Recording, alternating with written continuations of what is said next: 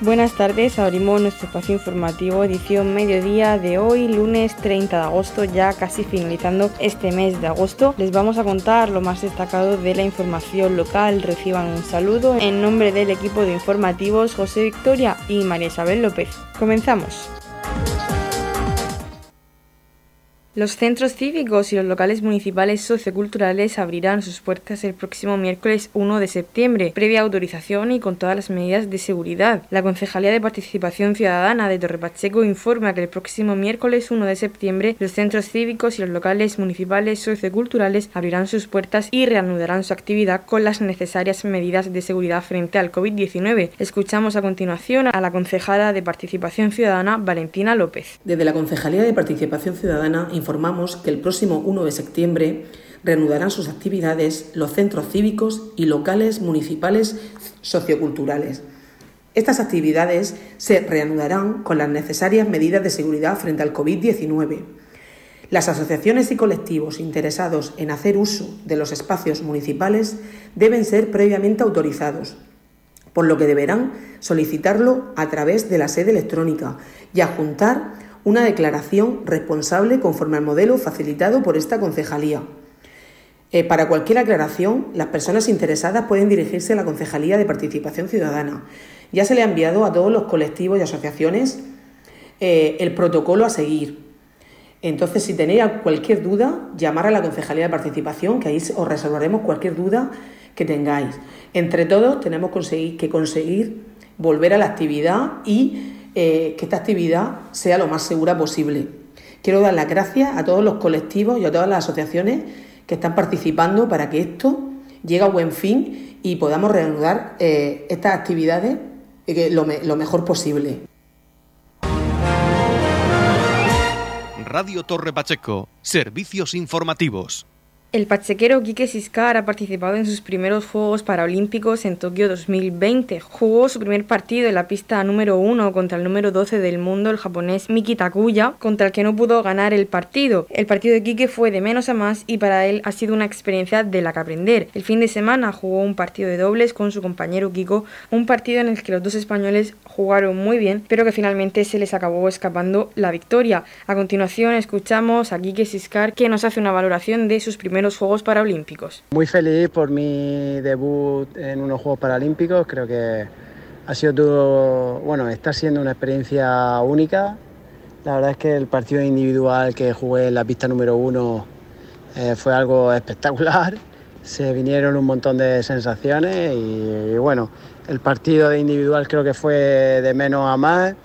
Empecé quizás queriendo hacer más cosas de las que, de las que debía, pero bueno, al final eran mis primeros juegos, delante tenía el número 12 del mundo y, era jugar contra un jugador local, una pista que nunca me, habría imaginado de, jugar, sí soñado, pero no de imaginado. Y bueno, fueron muchas experiencias y la verdad que bueno, siempre lo guardaré con mucho cariño y me servirá mucho para, aprender.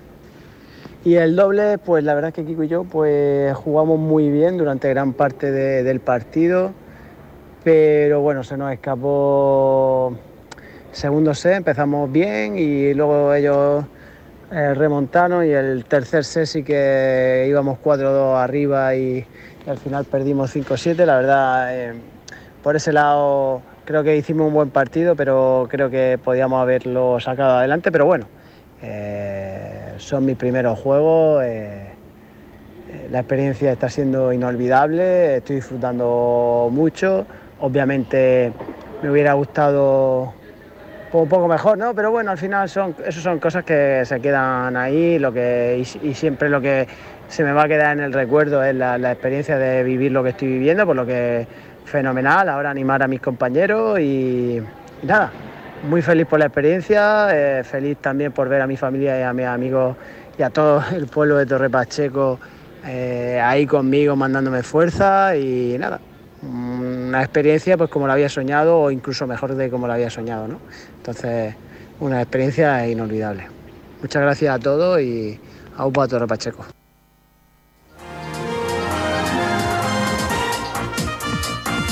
Edición Mediodía, el pulso diario de la actualidad local.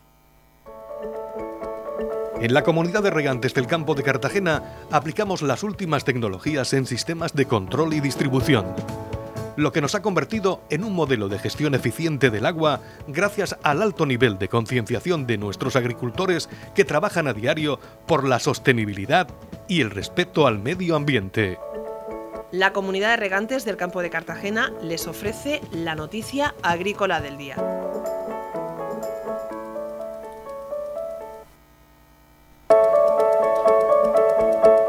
En la noticia agrícola del día, el gobierno regional refuerza las medidas en origen y prohíbe el uso de fertilizantes nitrogenados en la zona 1 del Mar Menor. El Consejo de Gobierno aprobó en una reunión extraordinaria el decreto ley de modificación de la Ley 3 2020 del 27 de julio de recuperación y protección del Mar Menor que prohíbe el uso de cualquier tipo de fertilizantes con nitrógeno inorgánico o de síntesis en la zona 1 del Mar Menor durante los dos próximos años o hasta que se habiliten las infraestructuras necesarias para encauzar el agua de las ramblas. El consejero de Agua, Agricultura, Ganadería, Pesca y Medio Ambiente Antonio Luengo, informó de que se trata de limitar el aporte de nitrógeno a los cultivos para eliminar o reducir al máximo los arrastres que se producen en los episodios de grandes lluvias. De esta forma y manteniendo las restricciones más estrictas que ya existían dentro de la franja de 1.500 metros, la prohibición de fertilización nitrogenada se hace extensiva a toda la zona 1 del Mar Menor. Se permite el uso de fertilizantes orgánicos que contengan en su composición nitrógeno, tales como acondicionadores de suelo autorizados en la agricultura ecológica o soluciones a base de microorganismos como los fijadores de nitrógeno atmosférico o similares, o capaces de aumentar sus poblaciones en el suelo en las dosis máximas establecidas en los distintos preceptos de la ley. Por otro lado, el texto incluye una modificación de los trámites administrativos referentes a la tramitación de expedientes sancionadores y de restitución de terrenos a su estado original, una vez que la Confederación Hidrográfica del Segura lo haya comunicado formalmente tras haber tramitado el correspondiente expediente de regadío ilegal en el ámbito del Mar Menor. En materia de sanciones se reduce de 9 a 6 meses el plazo para resolver y notificar expedientes y de 6 a 3 meses el periodo para establecer la legalidad. En lo relativo a restituir los terrenos objeto de sanción por regadío ilegal por parte de la Confederación Hidrográfica del Segura, el cese del riesgo es competencia única de la Confederación. La norma recoge que se reduce de 6 a 3 meses el tiempo para resolver y notificar a los infractores. Es un decreto ley que fija mejoras y avances en la protección del Mar Menor que responde a una problemática concreta y con la que avanzamos en la aplicación de medidas en origen para proteger el ecosistema. Valoró el consejero de Agua, Agricultura, Ganadería, Pesca y Medio Ambiente, Antonio Luengo, al que escuchamos a continuación. El Consejo de Gobierno ha aprobado un decreto ley que modifica la Ley 3-2020 de recuperación y protección del Mar Menor, fundamentalmente en dos aspectos que son urgentes y necesarios. Somos totalmente conscientes de que la agricultura del campo de Cartagena, la agricultura sostenible de precisión, garantiza que la utilización de los fertilizantes, tal y conforme la norma describe, garantiza que no hay ningún tipo de lixiviación o de percolación o de aporte de nutriente al acuífero. Se aporta el agua exacta y el fertilizante exacto que necesita la planta en cada momento. No obstante, siendo conscientes, tal y como nos viene advirtiendo la comunidad científica, de que hay un riesgo elevado de posibles danas en los próximos meses, siendo todos testigos de que las lluvias torrenciales cada vez las sufrimos con mayor frecuencia, es por lo que hay que tomar medidas con el objetivo de evitar la entrada al mar menor de abonos o de nitrógeno. Eso es fundamental para no contribuir a la degradación del mar menor. En ese sentido, esa modificación que se ha aprobado esta mañana en el Consejo de Gobierno prohíbe cualquier tipo de fertilizante con nitrógeno inorgánico o de síntesis en la zona 1 del mar menor. También, como les decía, el objetivo es ese, limitar el aporte de nitrógeno, limitar la concentración, la presencia de nitrógeno en las zonas más sensibles que finalmente puedan acabar en el Mar Menor. Se mantienen las restricciones de los 1.500 metros, se amplía incluso muchas de esas restricciones, como les decía, a la zona 1. Si se permiten fertilizantes orgánicos como acondicionadores de suelo de agricultura ecológica o microorganismos fijadores de nitrógeno atmosférico, y también hay que indicar que el incumplimiento de esta medida se tipificaría como una infracción grave cuya cuantificación está entre 5.001 euros y 50.000 euros.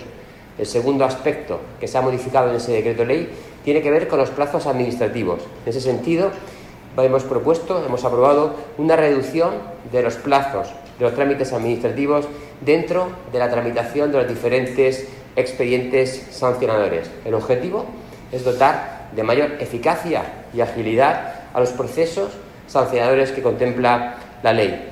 Se pretende llevar a cabo esa reducción de los plazos para resolver y notificar los expedientes a los interesados, la reducción de las ejecuciones subsidiarias por parte de la comunidad autónoma para resolver o notificar los sancionadores o para el restablecimiento de la legalidad. A modo de ejemplo, de ejemplo perdón, le indicamos que reducimos de seis a tres meses el tiempo para resolver y notificar a los infractores y también de dos meses a uno el tiempo estimado para ejecutar de manera subsidiaria la restitución. En la comunidad de regantes del campo de Cartagena aplicamos los últimos avances en innovación y desarrollo al servicio de una agricultura de regadío eficiente y respetuosa con nuestro entorno. Por la sostenibilidad y el respeto al medio ambiente, Comunidad de Regantes del Campo de Cartagena. Edición Mediodía, Noticias.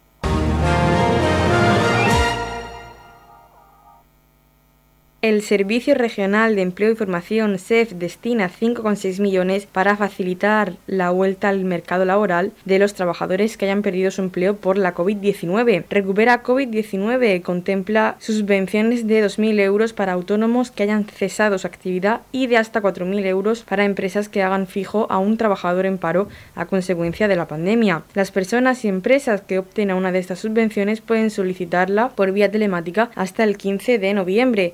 Consejería de Empleo, Investigación y Universidades a través del Servicio Regional de Empleo y Formación ha lanzado Recupera COVID-19, una nueva línea de subvenciones confinanciada por el Fondo Social Europeo dotada de 5,6 millones de euros para el fomento de la inserción en el mercado laboral de trabajadores afectados por la crisis sanitaria ocasionada por el coronavirus. La iniciativa contempla dos líneas de subvenciones, una destinada a autónomos que hayan cesado su actividad a consecuencia de la pandemia y otra dirigida a fomentar la contratación indefinida de los trabajadores que hayan perdido su empleo. La convocatoria de estas subvenciones se publicó el pasado día 29 de julio en el Boletín Oficial de la Región de Murcia. No obstante, podrán beneficiarse de la misma aquellas altas en renta, contratos o conversaciones de contratos formativos en indefinidos que se hayan producido desde el 1 de enero de 2021 hasta el día 15 de noviembre de 2021, que es la fecha en la que finaliza el plazo de solicitud. A continuación escuchamos a la consejera María del Valle Minguélez Santiago. Se trata de una nueva línea de ayudas, está cofinanciada por el Fondo Social Europeo y está dotada con 5,6 millones de euros para fomentar la inserción en el mercado laboral de aquellos trabajadores que hayan sufrido por consecuencia de esta crisis, de esta pandemia, la pérdida de su empleo. En cuanto a la iniciativa, contempla eh, dos líneas de subvenciones. Una línea de subvenciones para los autónomos y una línea de subvenciones para fomentar la contratación indefinida de aquellos trabajadores que hayan perdido su empleo por los motivos de pandemia. En cuanto a la primera ayuda, la de autónomos, esta asciende a 2.000 euros y no está ligada, esto es muy importante y hago hincapié en ello, porque no está ligada a ningún concepto de inversión o cuotas de la seguridad social como requieren otro tipo de subvenciones. La otra línea de ayudas a las que hacíamos referencia a fomentar esa eh, contratación indefinida de Recupera COVID 2019 tiene dos tipologías, a tiempo completo y a tiempo parcial. El importe de la subvención de 4.000 euros es aquellas contrataciones a tiempo indefinido, a tiempo completo, y de 2.000 euros a tiempo parcial. Las empresas beneficiarias sí que estarán obligadas a mantener tanto el puesto de trabajo como el contrato subvencionado al menos durante un año. Edición Mediodía. Servicios informativos.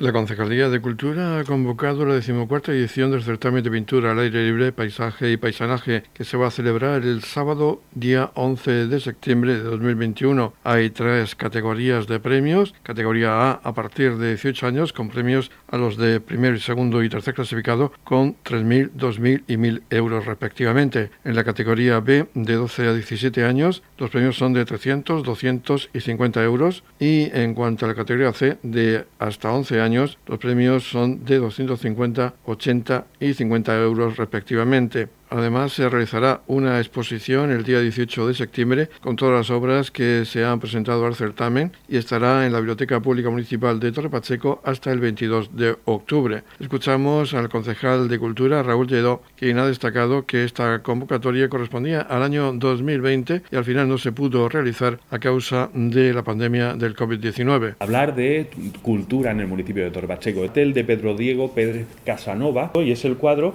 que eh, forma parte de el anuncio de la portada de nuestro eh, de nuestra decimocuarta edición del certamen de pintura al aire libre, paisaje y paisanaje en Torre Pacheco.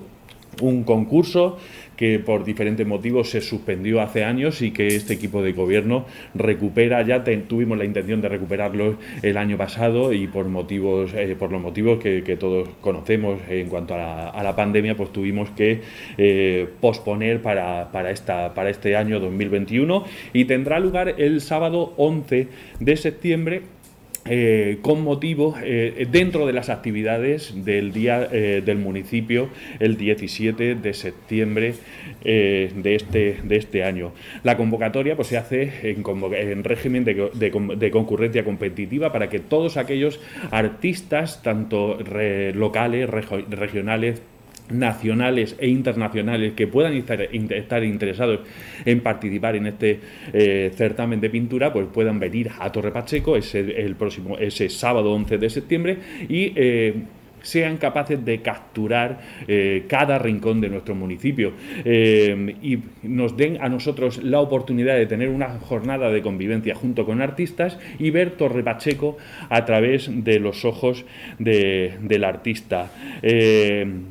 Además, pues el objetivo de esto es también poder consagrar a nuevos talentos que seguro van a venir a Torre Pacheco y participar de este concurso. Un concurso que tiene unos premios muy, muy atractivos, es uno de los premios económicos eh, más interesantes a nivel, a nivel nacional, eh, con tres categorías. Eh, a partir de 18 años con premios de 3.000, 2.000 y 1.000 euros, eh, de entre 12 y 17 años con premios de 300, 100 y 50 euros y hasta los 11 años con premios de 250, 80 y 50 euros. Eh, premios muy atractivos, premios para un certamen de pintura que fue eh, de los más importantes a nivel nacional y que esperamos, estamos seguros que va a volver a, a ser uno de los certámenes más importantes de todo de todo el ámbito nacional. Un, todos aquellos cuadros, todos aquellos cuadros de los artistas que vengan a participar ese, ese, sábado día 11 de septiembre, pues van a formar parte también de una, de una exposición que se va a hacer también con motivo del día de, eh, del, del, día del municipio en la sala municipal de la biblioteca eh, y que será desde el día 18 de septiembre, donde además los premiados vendrán a recoger su, su, su premio, hasta el 20 de octubre en los actos de clausura del Día de la Biblioteca. La Vuelta al Cole tiene premio. La Concejalía de Comercio del Ayuntamiento de Torre Pacheco, en colaboración con COEC, organiza la campaña comercial La Vuelta al Cole tiene premio, donde todos los vecinos del municipio que realicen sus compras hasta el 18 de septiembre en los establecimientos adheridos a la plataforma comercial Contigo Siempre entrarán en el sorteo de un premio de 1.000 euros, dos premios de 500 euros y cinco premios de 200 euros. La vuelta al cole tiene premio. Campaña de dinamización del comercio local. Organiza la Concejalía de Comercio del Ayuntamiento de Torrepacheco, COEC y la plataforma empresarial Contigo Siempre. Financiada por la Consejería de Empresa, Empleo, Universidades y Portavocía de la región de Murcia. Noticias, edición mediodía.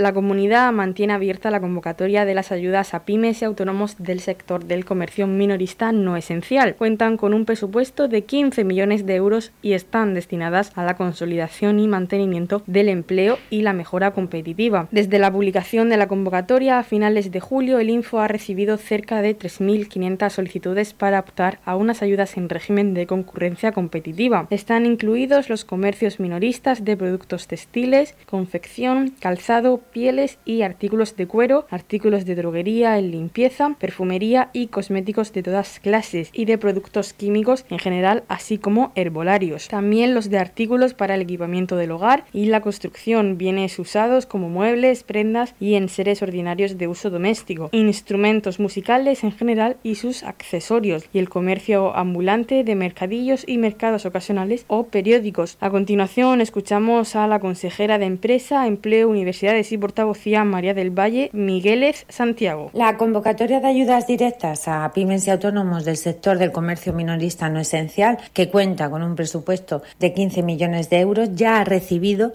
cerca de 3.500 solicitudes. Dicha convocatoria permanecerá abierta hasta el próximo 8 de septiembre por lo que desde el Gobierno regional animamos a los profesionales de este sector a que presenten sus solicitudes para optar a estas ayudas que alcanzan hasta 3.500 euros por beneficiario y cuyo orden de prelación será por concurrencia competitiva. Estas ayudas tienen como objetivo la consolidación, el mantenimiento también del empleo y la mejora competitiva de las empresas del sector del comercio minorista no esencial de la región de Murcia. Estamos repasando para usted la actualidad de nuestro municipio en edición mediodía. Ha finalizado la Semana Internacional de la Huerta y el Mar de los Alcázares en su 49 edición, que se ha celebrado del pasado 14 al 24 de agosto. Ha sido todo un éxito pese a las medidas COVID. Hablamos con el concejal de festejos del Ayuntamiento de los Alcázares, José Carlos Castejón. Desde el Ayuntamiento de los Alcázares estamos contentísimos con la acogida que ha tenido la Semana Internacional de la Huerta y el Mar. Era una semana eh, difícil por el tema COVID era una semana que estábamos trabajando sin saber si se iba a poder realizar o no y finalmente no solo se ha realizado, sino que ha sido un éxito rotundo. Han sido más de 20.000 las personas que han visitado tanto el recinto de fiestas como el auditorio todas las noches para, para las actuaciones. Y lo mejor de todo es que no hemos tenido ni un caso, ni un incidente, ni un caso COVID, con lo cual estamos orgullosísimos de la gestión que se ha realizado tanto los vecinos como los turistas como las propias peñas que montaron su ventorrillo están súper contentos con el resultado. Eh, lo que es el, el, recinto ha quedado genial, cumpliendo con todas las medidas de seguridad, de distancia, de aforo, de toma de temperatura a la entrada, eh, eh, con gel. Vamos, en general el balance es más que positivo, estamos contentísimos con el resultado. Desde el día siguiente de finalizar ya estamos trabajando para el 50 aniversario porque justamente también en 2022 se cumplen las bodas de oro, celebramos el 50 aniversario. En esa clausura se anunció que el ayuntamiento, el municipio invitado va a ser el propio la ciudad de Murcia, con lo cual ya hemos empezado a, a trabajar para que las bodas de oro sea un evento especial. Edición Mediodía. Servicios informativos. En la comunidad de regantes del campo de Cartagena aplicamos los últimos avances en innovación y desarrollo al servicio de una agricultura de regadío eficiente y respetuosa con nuestro entorno. Por la sostenibilidad y el respeto al medio ambiente, Comunidad de Regantes del Campo de Cartagena. La Comunidad de Regantes del Campo de Cartagena les ofrece la información del tiempo.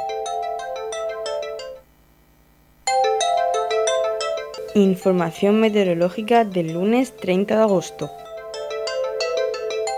Tormentas ocasionales, intervalos nubosos con nubes de evolución diurna en el interior, sin descartar lluvias y tormentas ocasionales, más probables e intensas en el norte, donde podrían ser localmente fuertes. En la capital Murcia alcanzarán una máxima de 34 grados. El campo de Cartagena tendrá una máxima de 30 grados y en el Mar Menor tendremos una máxima de 31 grados.